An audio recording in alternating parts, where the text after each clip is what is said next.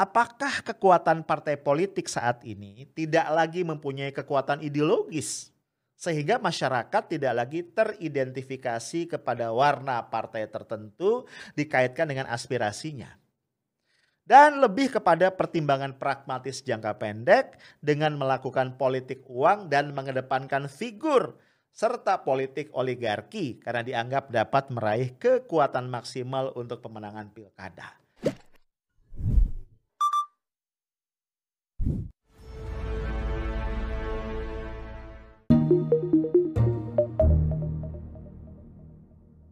Guys, kita ketemu lagi ya. Masih hari Jumat 12 Februari 2021 di afternoon tea. Tentu paling nikmat sambil menyeruput secangkir teh ya. Nah ini ada berita menarik guys. Uh, dilansir oleh CNN Indonesia Kamis kemarin. Judulnya Gubernur Lemhanas sindir dinasti politik di Pilkada 2020. Gubernur Lembaga Ketahanan Nasional atau Lemhanas, Letjen TNI Purnawirawan Agus Wijoyo dalam seminar Pilkada Serentak dan Konstelasi Politik di daerah di kantor Lemhanas Jakarta Kamis 11 uh, Februari mengatakan begini, ya. Fenomena dinasti politik tersebut yang kemudian justru menghambat konsolidasi demokrasi di tingkat, di tingkat lokal sekaligus melemahkan institusional partai politik dan lebih mengemukakan pendekatan personal ketimbang kelembagaan. Jadi intinya menurut Pak Agus nih dinasti politik ini membuat demokrasi kita mandek ya, tidak mengalami kemajuan. Nah, Agus mengaku bahwa Lemhanas ini melihat fenomena menarik dari perolehan hasil pilkada yang berlangsung yaitu menguatnya dinasti politik ya. Hal ini bisa dilihat dari hasil sistem informasi dan rekapitulasi KPU ya yang menunjukkan 55 kandidat dari 124 kandidat atau 44 persen terafiliasi dengan dinasti politik pejabat dan mantan pejabat. Ih gede banget ya, 44 persen, hampir setengah. Nah ini pertanyaan gue ya, apakah Gibran di Solo dan Bobi di Medan ini termasuk dalam yang 55 ini? Eh, kayaknya sih masuk ya. Akibat fenomena dinasti politik, ini kita lanjut ya beritanya, ujar Pak Agus, rekrutmen politik hanya dikuasai sekelompok atau segelintir orang melalui oligarki. Ya, jadi oligarki ternyata bukan cuma di pusat ya, tapi juga masuk sampai ke daerah. Padahal Indonesia merupakan negara demokrasi. Itu artinya dalam memilih pemimpin rakyat punya kesempatan untuk berpartisipasi langsung baik dalam hal memilih eksekutif maupun legislatif di level nasional maupun juga di level daerah. Nah guys kita tahu ya tanggal 9 Desember itu telah disanakan pilkada serentak di 9 provinsi, 224 kabupaten dan 37 kota. Jadi kayaknya banyak tuh ya di antara daerah-daerah ini yang eh, ada dinasti politiknya. Nah Pak Agus melanjutkan, fenomena lain yang gak kalah menarik adalah kuatnya praktek politik uang. Bih, parah ya. Bawaslu ini menangani 104 dugaan politik uang pada pilkada Desember kemarin tersebar di 19 provinsi. Wih, gila ya. Lampung, Jawa Barat, Jawa Timur, Sulawesi Selatan, NTB, Sumatera Barat, Jambi, Bengkulu, Banten, NTT, Bangka Belitung, Kalimantan Tengah, dan Riau. Parah. Ya. Terkait dengan politik uang, Pak Agus bilang begini, politik uang yang dilakukan terus-menerus akan merusak budaya demokrasi di Indonesia. Karena akan memengaruhi masyarakat untuk memilih berdasarkan transaksional dengan manfaat subjektif untuk kepentingan sesaat jangka pendek, tidak melihat kepada visi misinya pembangunan jangka panjang. Betul sekali. Ya, dengan politik uang ini lama-lama demokrasi kita keropos dan hancur, ya. Nah, Pak Agus menilai ya pilkada serentak juga ternyata diwarnai dengan politisasi aparatur sipil negara Indikasinya 21 kasus ya pelanggaran netralitas ASN. Ah, dampaknya apa? Ya, ini juga bersifat jangka panjang nih. Karena akan memengaruhi manajemen abdi negara yang tidak lagi berdasarkan profesionalisme tapi kedekatan personal terhadap pejabat-pejabat publik yang terpilih. Ya, ini yang berbahaya. Nah, lalu Pak Agus nih mencoba untuk membaca uh, potensi ke depan ya atau memprediksi ini ke depan seperti apa. Nah, beliau begini, mengatakan begini. Ini ada pertanyaan, ini pertanyaan reflektif sebenarnya. Apakah kekuatan partai politik saat ini tidak lagi mempunyai kekuatan ideologis sehingga masyarakat tidak lagi teridentifikasi kepada warna partai tertentu dikaitkan dengan aspirasinya. Dan lebih kepada pertimbangan pragmatis jangka pendek dengan melakukan politik uang dan mengedepankan figur serta politik oligarki karena dianggap dapat meraih kekuatan maksimal untuk pemenangan pilkada. Nah guys, pertanyaan reflektif dari Pak Agus ini menurut gue penting banget kita renungkan sebagai bangsa yang sudah memilih jalan demokrasi. Ya, karena sejatinya ya sebenarnya partai politik itu adalah satu instrumen demokrasi guys yang fungsinya adalah mengagregasi. Mengagregasi itu gampangnya apa ya? Menyatukan orang-orang yang punya aspirasi ideologis tertentu. Jadi harusnya tuh partai politik tuh dasarnya ideologis. Artinya gua nih misalnya, gua memilih partai tertentu itu harusnya lebih karena gua ngerasa secara ideologis dia lebih deket sama gua. Ya lebih cocok sama yang gua anut. Harusnya kayak gitu guys. Ini yang dimaksudkan oleh Pak Agus.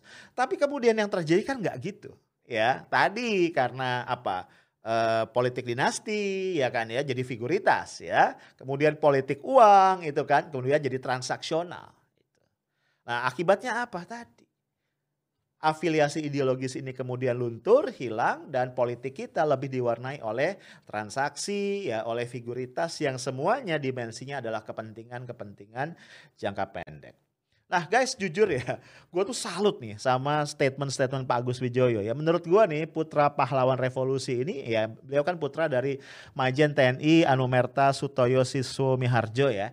Ini adalah salah satu jenderal cerdas ya yang kita punya, dahsyat ya. Nah, dari statement Pak Agus tadi, kita lihat nih ya, Pilkada serentak 2020 aja nih yang cuma melibatkan 270 daerah itu syarat problem ya. Tadi kan dinasti politik, politik uang, politisasi ASN. Sekarang gua ajak lu ngebayangin. Ini kan kayaknya pemerintah sama parlemen ini hampir sepakat ya bahwa pilkada itu ya akan digabungkan serentak di 2024 ya Ingat bersama Pilpres dan Pileg. Nah, kebayang sama lu tuh kisruhnya kayak apa ya?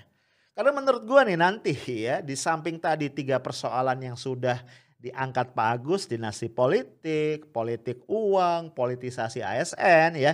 Ini akan ada yang lain-lain nih ya. Beberapa ya gua angkat. Pertama, kalau nggak ada pilkada 2022-2023, maka gubernur, bupati, wali kota akan digantikan PLT kan, bener nggak? Sampai 2024. Nah, kalau kedudukan mereka sebagai kepala daerah itu bisa digantikan PLT. Karena kepala daerah itu kan definisinya adalah kepanjangan tangan dari pemerintah pusat. Tapi jangan lupa guys, yang lebih esensial gubernur, bupati, wali kota adalah elected official pejabat-pejabat yang mendapatkan mandat lewat proses demokrasi, lewat de uh, proses pemilu. Jadi logikanya mereka hanya boleh mengakhiri masa jabatannya kemudian menyerahkannya kepada penggantinya yang setara. Iya dong, yang setara yang dipilih lewat proses demokratis. Nah, kalau itu tidak dilakukan, jabatan mereka diakhiri dan mereka menyerahkan jabatannya kepada pengganti yang merupakan PLT yang ditunjuk pemerintah pusat tidak lewat proses demokrasi. Artinya apa? Demokrasi secara praktis mati. Itu notes yang pertama. Yang kedua guys, ini masalah kapasitas dari penyelenggara pemilu. Ya.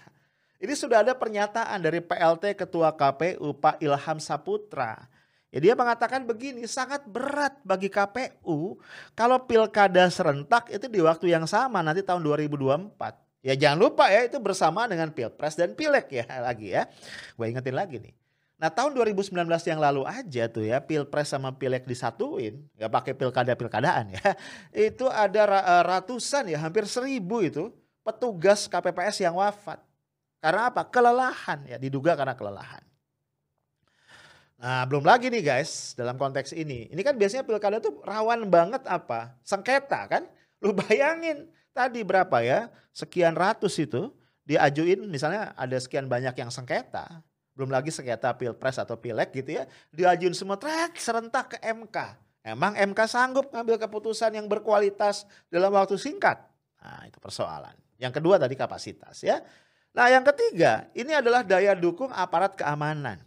Ya Kalau kayak sekarang nih, pilkada itu dilakukan di tahun-tahun yang berbeda ya dibagi ya 2020, 2022, ya 2023 itu apa? Kekuatan aparat keamanan akan bisa fokus ya kan sepertiga, sepertiga, sepertiga, gampangnya gitu.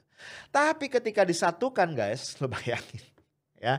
Aparat keamanan itu harus berbagi 416 kabupaten, 98 kota, 34 provinsi. Nah, lo ya bagi deh ya Gue gak yakin proses pengamanan, pengawalan pemilu dengan seluruh tahapannya guys itu bisa dilakukan dengan berkualitas ya karena bagaimanapun aparat kita pasti punya keterbatasan.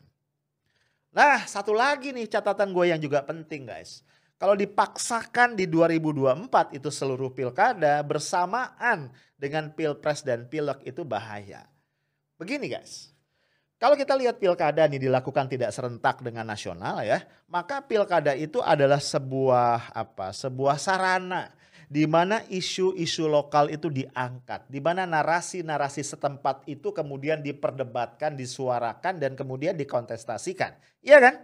Ya, masing-masing daerah kan punya isu sendiri, ya kan? Punya masalah-masalah sendiri dan akhirnya itu calon-calon apa namanya kepala daerah, calon-calon gubernur, bupati dan wali kota itu akan apa? berdebat dalam konteks isu-isu lokal itu. Dan ini yang menarik dan ini esensi dari pilkada. Tapi kemudian lu bayangin kalau dia diserentakkan dengan nasional, guys, itu bahaya. Pasti ya gue yakin tuh isu-isu lokal itu akan tenggelam dengan isu nasional. Iya dong, ini ada pilpres, pileg, kemudian pilkada serentak. Emang orang mikirin pilkada? Kagak. Fokus orang pada apa? Pada pilpres itu. Jadi akhirnya pilkada itu tidak lagi apa punya fungsi bisa memegang fungsi tadi tempat mengaktualisasikan isu-isu lokal yang sedang berkembang. Nah kalau gitu ngapain ada pilkada? Nah guys, ini gue dengar dari informasi yang gue baca ya gue denger gue baca. Setahu gue dari informasi yang gue baca ya Filipina ya tetangga kita ini sudah menerapkan ini. Ya apa namanya pemilu kepala daerahnya itu dilakukan serentak dengan pemilu nasional dan mereka merasakan ini isu-isu lokal itu hilang ya di dalam diskusi-diskusi di seputar pilkada dan ini mereka sesalkan. Nah guys dengan catatan-catatan itu ya kayaknya nih menurut gua pemerintah dan parlemen harus berpikir ulang Are you sure? Pilkada serentak 2024. Ya kalau bahasa anak sekarang sumpah lu. Itu aja guys dari gua ya. Stay tough, smart and professional. Assalamualaikum warahmatullahi wabarakatuh.